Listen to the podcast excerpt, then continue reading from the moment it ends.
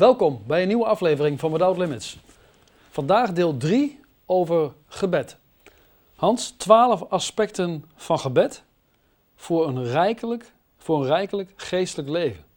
Absoluut. En vandaag aflevering 3 en dat gaat, moet ik even spieken, over gebedstijd, gebedsplaats en gebedshouding. Ja, en ga in uw binnenkamer.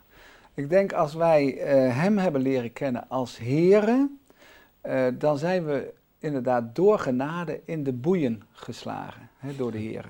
Hè, dus Hij heeft ons de boeien omgedaan. Hij heeft ons, ons gestempeld. en wij zijn blijkt duidelijk een beminde van Hem, een uitverkorene. We hebben geleerd dat we overeenkomstig het meest uh, hemelse beroep worden en dat is een stratenmaker. Op de knieën en achteruit. we zijn wederom geboren en we hebben erkend, Jezus Christus is hier. We zijn hem gaan dienen. Ik spreek tot die mensen die zeggen, inderdaad, ik wandel met God. En voor sommigen zelfs, en het zou bijzonder zijn, maar het kan, dat de Heer een schaduw is aan je rechterhand dat je bemerkt, hij tiert van goedheid, ook voor mijn leven. En het koningschap is aan hem en niet aan mij. Je hebt je leven afgelegd, zoals er staat bijvoorbeeld in de doop. En je leven is verborgen met Christus in hem. Je hebt het woord van God als gezaghebbend aanvaard. En het leven is je Christus geworden en het sterven je winst. En je bent niet van jezelf. Dat is allemaal omdat Hij Heer is in je leven. dat je kunt zeggen, niet ik, maar Christus leeft in mij. En zover je nog door geloof leeft, leef je inderdaad voor Hem. En dat je bemerkt, zie, ik ben met Hem al de dagen. Dat je ook dingen die je misschien vroeger belangrijk vond, hebt gezien als vuilnis. Waardeloos, heeft geen inhoud. Hm. En je bent een hemelburger geworden en geen hamburger. en je hebt de liefde leren kennen een zielsbeminde. Dus een voorsmaak van de hemel. Maar je wilt groeien, je wilt opgebouwd worden, je wilt sterker worden. Want soms kan het wezen dat je, ja, zoals vele christenen, een schommelstoelchristen bent. Veel beweging, maar geen vooruitgang. nou, de bedoeling is dat je een palm wordt en geen paddenstoel, hè, want die kun je zo vertrappen. En dat je rijk wordt door Jezus. Dat, zou, dat is eigenlijk de bedoeling.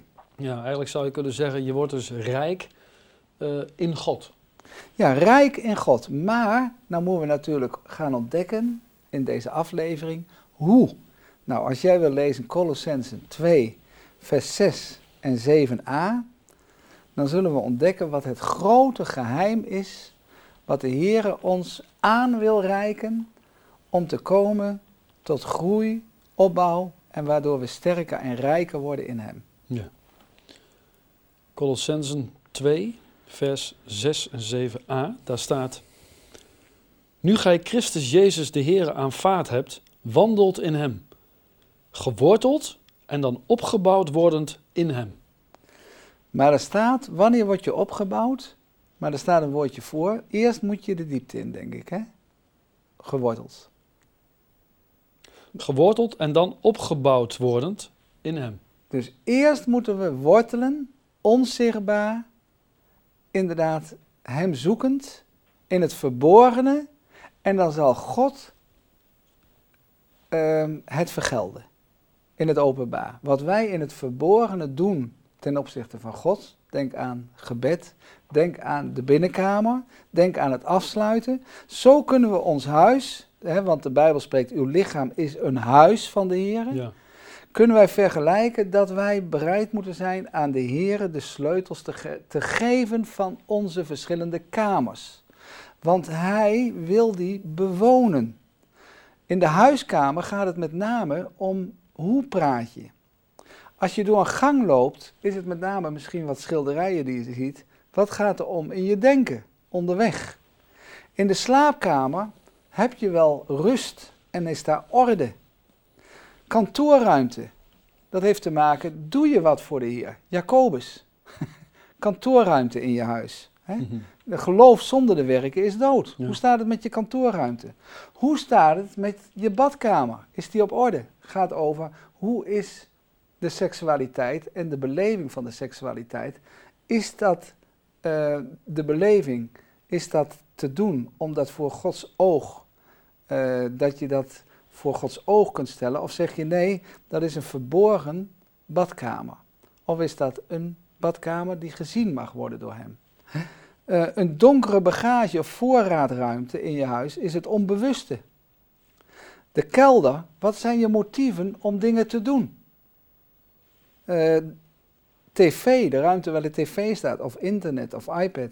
Waar uw schat is, zal ook hè, ja. uw hart zijn. Dus de vraag is onder anderen, en daar gaat het nu om, en u zou zeggen, nou daar let ik nooit op, de cv-ketel. nou, ik heb hem wel eens uitgezet en daarna aan. Nou, om kort te zijn, dat heeft alles met gebed te maken. Verwarming en noem maar op. dus hoe staat het met je gebedsleven? Jezus zegt, geeft zelf een advies. Hij zegt, maar wanneer gij bidt, wanneer u bidt, ga in uw binnenkamer. Sluit uw deur en bid tot uw vader in het verborgene. En uw vader die in het verborgene ziet, zal het u vergelden. En je hoeft niet allerlei een, een, een woordenstroom te gebruiken. Jezus zegt, in je huis zoek een ruimte. Bijvoorbeeld hang daar een icoon neer van Jezus of een kruis. Of wanneer je daar bewust bent om Hem te zoeken, steek een kaas aan. Hij zegt hier inderdaad, u staat hier centraal. Lees elke dag de Bijbel, maar bid ook in je woning. Dan zul je een kanaal worden van zegen. En dan zul je Hem vinden. En misschien als u dit hoort, of als je kijkt, zul je zeggen, inderdaad, ik heb nooit een speciale ruimte. Maar de Heere, zoals ik het hier zie in Matthäus 6, die uh, geeft ons dwingend advies en dringend advies van zoek een ruimte op. Ja. En sluit de deur. Hij zegt het ook letterlijk, sluit de deur. We hoeven niet verheven te denken en denken, oh dat is in onze gedachten en dat doe ik wel even met de auto. Nee, sluit de deur. En dat wordt een kanaal van zegen. Ja. Is dat zo belangrijk? Ja, ik denk stille tijd. Stille tijd is heel belangrijk. Uh, Psalm 23, vers 1, die kennen we allemaal. De Heer is mijn herder, mij ontbreekt tijd. ja, in plaats van mij ontbreekt niets. De meeste mensen ontbreekt het aan tijd. Ze worden inderdaad, de tyrannie van het dwingende zit in hun. Het is altijd dat ze zich druk maken. Ik denk dat heel veel mensen gewoon vaak per dag moeten zeggen, niet zoals ze dat voor de telefoon doen of zo, ik ben druk, maar dat ze gewoon geregeld moeten zeggen tegen zichzelf en misschien tegen een ander, ik maak me druk. Ja. Je kunt heel veel dingen inderdaad veranderen. Ik las uh, tot mijn verbazing gisteren in de krant, reiziger kan flink ongeduldig zijn. Een trambestuurder die 59 jaar was, een zekere Rinus, die 35 jaar ongeveer op de tram zat, die zegt dat reizigers nauwelijks nog tijd hebben voor een praatje. Ze zijn gehaast, ongeduldig, lopen te bellen, hebben muziek in hun oren of friemelen aan hun telefoon. Hij zei in datzelfde stuk dat hij iedereen begroette, maar dat 50% hem terugbegroette. Hm. Nou, waar zijn de mensen mee bezig? En de Heer die, die, die vraagt van ons dat wij tijd nemen voor Hem, dat wij gaan in onze wachtkamer, waar Habakkuk, Habakkuk over spreekt. Want wij zeggen veel meer tegen onszelf dan dat de Heer tot ons spreekt. En zo is het in de praktijk ook. We zeggen veel meer tegen onszelf dan dat de Heer tot ons zegt. Dus we moeten in de rust komen. We moeten in de stilte komen. We moeten ons afzonderen. Habakkuk uh, 2 vers 1 zegt, ik wil gaan staan op mijn wachttoren en mij stellen op de wal. Ik wil uitzien naar wat hij tot mij spreken zal en wat ik moet antwoorden, etc. Ik denk aan gisteren, toen had ik ook een Bijbelkring waar we af zouden sluiten voor een Alpha-cursus van tien avonden achter elkaar of tien weken. En s'morgens bad ik voor iedereen persoonlijk. En ik had in mijn gedachten, Heer, geef mij een gebed voor die persoon. En door gebed, door te luisteren, zoals hier staat, ik wil uitzien naar wat hij tot mij spreken zal. Kreeg ik binnen ruwweg, ik schat 15 minuten, kreeg ik voor alle 10 mensen een gebed. Hm. En diezelfde avond, dus dan spreek ik over ruwweg eh, s s'morgens om 9 uur. En dan tegen s'avonds 7 uur, oh nee sorry, tegen, eh, pas tegen 10 uur, heb ik voor iedereen gebeden, een gebed wat ik toen in mijn hart had. Ja, Dat kreeg ik. mooi, Iedereen verschillend. mooi. En ik denk dat het de mensen aansprak, want dat is het werk van de Heilige Geest. En dat betekent dat nodig is dat u zich voorbereidt. Er moet een besluit genomen worden om te zeggen: ik neem tijd voor morgen.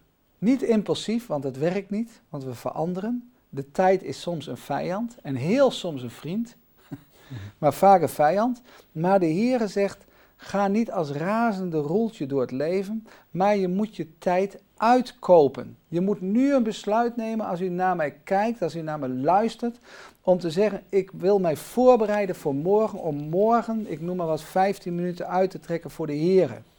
Want dan zult u een fundament ontvangen. En dan voelt u zich verbonden met de hoeksteen. En die hoeksteen, die zit onder. Eerst moet je geworteld worden. En anders gaat het geestelijk leven langzaam maar zeker wegvloeien en afdrijven. Ik eh, las hier een, eh, een onderzoek. Evangelische christenen lezen weinig in de Bijbel. Onderzoek was ook, ook gebed staat onder druk. Hier gaat het over 1500 evangelische christenen. De organisatie ondervroeg 1500 evangelische christenen. Daar staat ook zij slechts 31% van de ondervraagden dagelijks tijd vrij te maken voor gebed. Dus van die 1500 waren er maar ruwweg 500 die echt tijd maken voor gebed. Opvallend is dat bijna alle ondervraagden desondanks van mening zijn dat het dagelijks gebedstijd nodig is. Het blijkt dat het gebedsleven van evangelische christenen vooral bestaat uit schietgebedjes. Tweederde van de ondervraagden bidt onderweg. Moet je nagaan, onderweg. Jezus zegt, ga in uw binnenkamer. Sluit de deur. En in veel gevallen gaat het dan om het vragen van een zegen voor de familie. Eén op de vijf respondenten zegt geen vast patroon te hebben om te bidden, maar slechts in noodgevallen de naam van God aan te roepen. Dus de Heer roept ons aan tot discipline. Ja. Zou je kunnen zeggen dat, dat daarom zoveel christenen bedrukt en bezorgd zijn? Nou, ik, Doordat ze zeg maar niet bidden of misschien te kort bidden of... of hè, ja, dat- ik denk dat, dat, dat ze eh, aan het eind van de dag. eh, nou, ik heb natuurlijk. Ik heb zelf vijf kinderen gehad. Toen waren ze nog klein. Zong ik van. eh, ik ga slapen, ik ben moe. Sluit mijn beide oogjes toe. Nou, heren, waak ook over deze dag en nacht, et cetera. Ja. Nou, ik denk dat heel veel mensen op het eind van de dag ook dat wat over zich hebben. Ik ben moe, hier heb ik een fout gebed. Ik ga slapen, heren, ik ben moe. Heren, ik heb het gehaald, maar vraag niet hoe. Ik bid dat ik rust vind in mijn dromen en niet van drukte om mag komen. Heren, een stil moment, als dat eens lukte, want elke dag is het weer drukte. Amen. Ja. Hè? Dat is net waar ik toen mee eindigde. Druk, druk, druk. Pas op, want anders loop je stuk. God moet dan inbreken in je agenda. Ik denk dat, dat, eh, dat de Heer soms, of soms zeker moet inbreken in je agenda. Voor mensen die herkennen wat ik zeg. Die hebben de wil en het verlangen, maar ze voeren het niet uit. En God staat daar met een megafoon. Doen. Ja. Doen. En hoe kom je dan zover dat je het gaat doen? Ja, ik denk discipline. Men moet zich voorbereiden voor de dag van morgen. Vergeet bij wijze van spreken even vandaag, maar zeg morgen. Koning David. Nou, dat zeg je al. Koning David. Zeg hé, hey, koning Alexander, is die niet druk? Ja, maar hij ging voor de schemering, staat er, hoorde hij mijn stem. Zevenmaal daags loof ik u. Zevenmaal daags loof ik u. Hoeveel keer hebt u de Heere, die u als Heere dient en kent, hem vanuit uw hart geloofd? Psalm 55 zegt, u hoort mijn stem des morgens, des middags en des avonds. Hoort u mijn stem? Nou, eh, ik geloof dat tandenpoetsen makkelijker gaat dan dat, dat de stem van, van iemand wordt gehoord bij de heren soms. Gebedstijd, gebedsplaats, gebedshouding. Dan blijf je ook fris en groen. Maar ja, misschien dat iemand zegt, waarvoor moet je bidden? Ja. Heb je, uh, hoe, hoe, denk jij, uh, hè, want je zegt waarvoor moet je bidden? Ik snap die vraag, maar hoe denk je dan over een lijstje bijvoorbeeld? Hè? Mensen hebben soms gebedspunten of namen die erop staan en bidden misschien iedere dag hetzelfde. Ja, ik persoonlijk denk van de geest, waar de geest is, is vrijheid. Ja. De geest is leven. Ik spreek persoonlijk, als iemand dat heeft vanuit zijn liefde en oprechtheid, akkoord. Maar het kan soms ook benauwend zijn. Het kan soms ook een herhaling zijn van hetzelfde gebed. En geloof je nog steeds in hetzelfde gebed? Dat is ook nog de vraag. Hm. Ik heb mensen geadviseerd met heel mijn hart om een tijd voor iets niet te bidden. Want dat vraagt meer geloof, soms, ja. dat God dan die eerdere gebeden is gaat uitwerken, dan dat je alleen maar uit de macht van gewoonte gaat bidden. Ja. En, en, en ik denk, dan gaat de Heer ook laten zien, inderdaad, uh, dat Hij dat wil verhoren. Maar ik denk zelf van, nou stel je eens open voor de geest van God. En een lijstje kan, net wat ik zeg, zo uh, een gewoontepatroon worden. Ja. En de Heere zegt dat Hij geeft overvloed en leven. Uh, soms zitten we te denken, ja waarvoor moet je bidden? Nou, ik heb hier een advies. De duim van D. Nou, waar kunt u voor gaan danken? Als u tijd neemt, de D van danken. De W, dat is de wijsvinger van bid voor de wereld. Nou, daar is ook genoeg voor te bidden. Ja. De M, de middenvinger, dat is ook de langste. Wat is het meest actueel? Dus u hebt dingen gelezen, gehoord, of hé, hey, ik kreeg net een kaartje of een brief binnen of een mailtje. Wat is het meest actueel? De vier van de ring. Uw kring, uw ring, uw familie, uw gezin. En de P van Pink persoonlijk. Ja. persoonlijk. Dus als u alleen bij uw hand daar gaat, en ik meen dat hij heeft 14 vingercoaches, dus misschien per onderdeel zit er nog veel meer in dat ik zo even noem. noemde ik dank, wereld, meest actueel, ring of kring, hoe je het wil noemen, pink persoonlijk. Maar dat red je niet in 10 minuten. Nee, nou, daar bedoel ik mee. Dus er is Henk nog heel veel voor te danken en heel veel voor te bidden.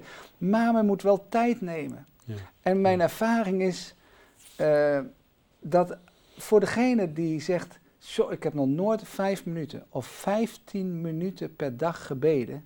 Mijn ervaring is deze, dat de Heere helpt. Ik heb uh, eh, 40 jaar geleden, dus toen was ik 19 en ik ben nu 59 jaar, heb ik een belofte gedaan voor God en voor zijn aangezicht. Om per dag een tijd te bidden. En ik bemerk in die 40 jaar, en dan spreek ik over 15.000 keer, mm over een tijd bidden, dus dan moet u niet denken aan 5 minuten of 10 minuten of 15 minuten, maar dat de Heer altijd hielp. Soms waren daar gebeden van smeking, van gewoon bidden, vragen, van luisteren, van stilte, van afstemming, van ontvangen, noem maar op. Maar wat ik bovenal bemerkt heb, God was nabij. God hielp. In al die jaren heb ik gemerkt, Hij komt mijn zwakheid te hulp. U moet gewoon starten. Ja, dat is het, hè? Gewoon doen eigenlijk. Ja, je moet gewoon starten. En, en, en ik kan me voorstellen, sommigen die denken, ja, wat is dan de juiste gebedshouding? Nou, uh, ik begin meestal re rechtopstaand, of dat is een advies, rechtopstaand.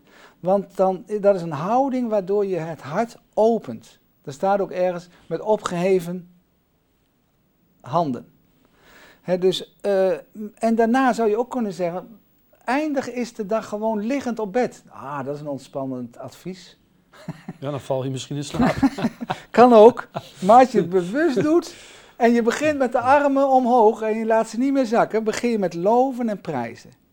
Eh, dat, dat is makkelijk. Dus gewoon eens liggend op bed, maar dan gewoon eens overdenken waarin je de Heer hebt gezien en ontmoet of bemerkt. Dat Hij toch bij, nabij was.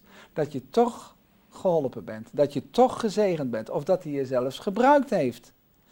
Geen stortvloed van woorden. Hè, maar de Heer zegt soms stilte. En bovenal een tijd van knielen. Diepe eerbied en nederigheid. Dat is zeker. Dat mag absoluut niet ontbreken. Een tijd van knielen, van concentratie. dus inderdaad, relatie, die heeft zo'n relatie, heeft alle aandacht nodig. Natuurlijk weet ik, we kunnen overal bidden. Ik zei in een vorige uitzending, we hebben een, we hebben een bed, bad, douche en aanrecht geloof. We kunnen overal bidden. het meest excentrieke voorbeeld is Jona, die bad in de ingewand van een grote vis. Mogelijk. En God verhoorde dat. Ja. Je zou dus kunnen zeggen van het aannemen van de juiste gebedshouding is blijkbaar niet verkeerd, maar juist van belang. Ja, is van belang, omdat je daarmee te kennen geeft uh, dat je beseft met wie je spreekt, dat je het waardevol vindt uh, om Hem te zoeken en te ontmoeten. Ja. En dat je ook, wat je misschien wel eens zingt in de kerk, we zingen zo onvoorstelbaar makkelijk, Here, Here, Here, Here, en dan gaat zo nog maar de hele tijd door. Hij is hier. Nou, laat het dan zien dat Hij de Heer is van je leven. En uh, ja, dan, dan, dan, dan zul je bemerken, de Heer is daar. En nou, laten we eens lezen 1 Koningen 18, vers 42 over een gebedshouding die, die spreekt, uh, Henk, van overgave. Ja. Daar staat, Elia echter klom naar de hoogte van de karmel, boog zich ter aarde en legde zijn aangezicht tussen zijn knieën.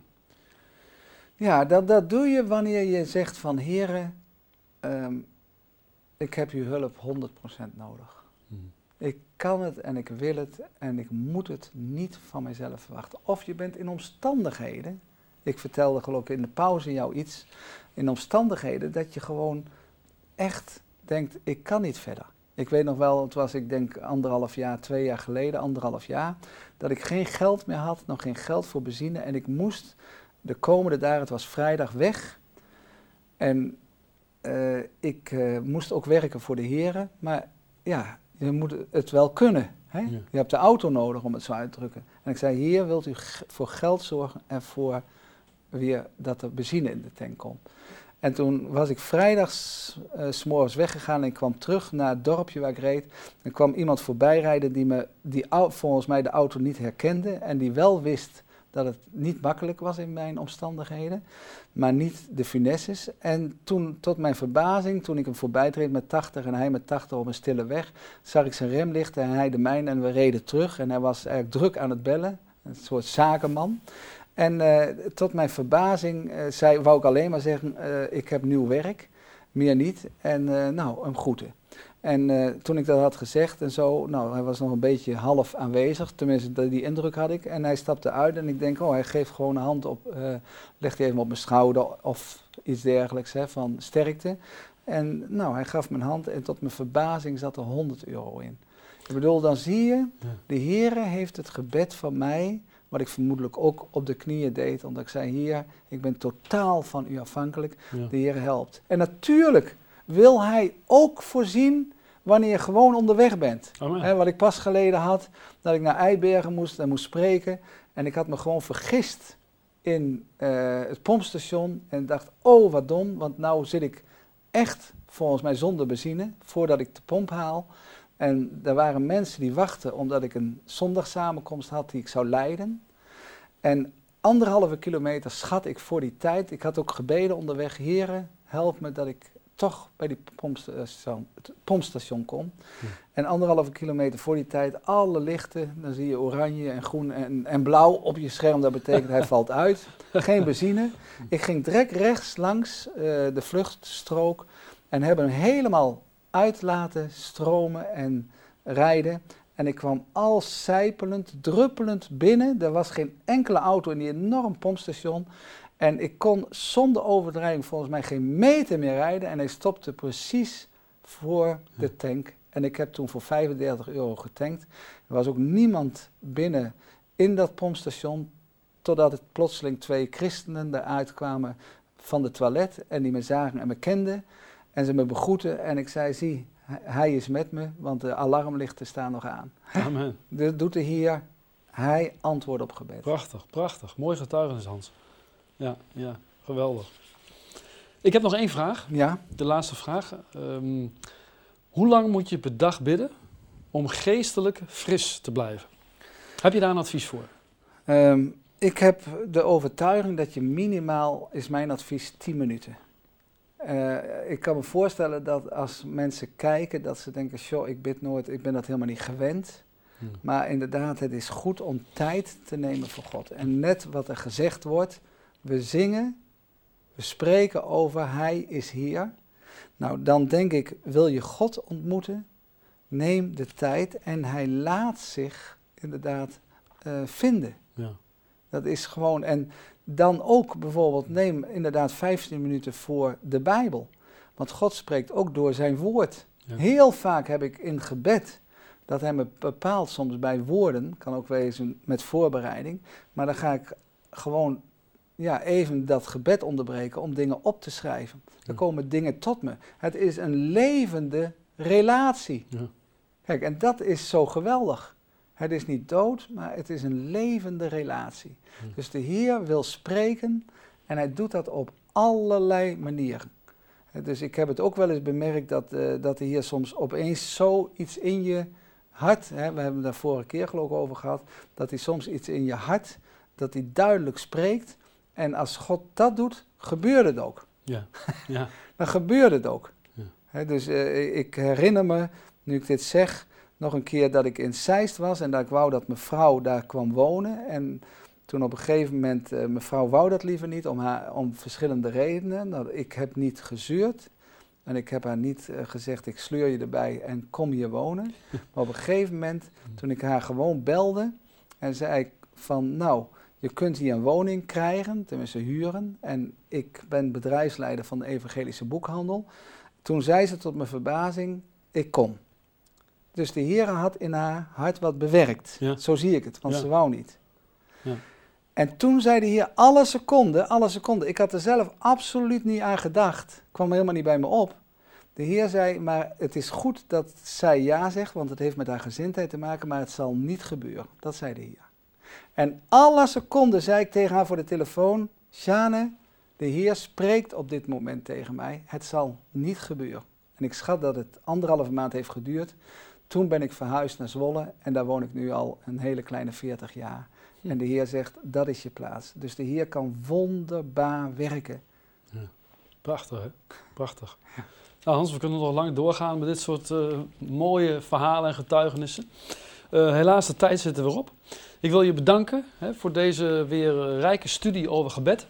Volgende week gaan we daarmee verder, deel 4 van, de, van Ja. de 12. Ik wens je Gods rijkste zegen in je bediening en hartelijk dank. Dank je.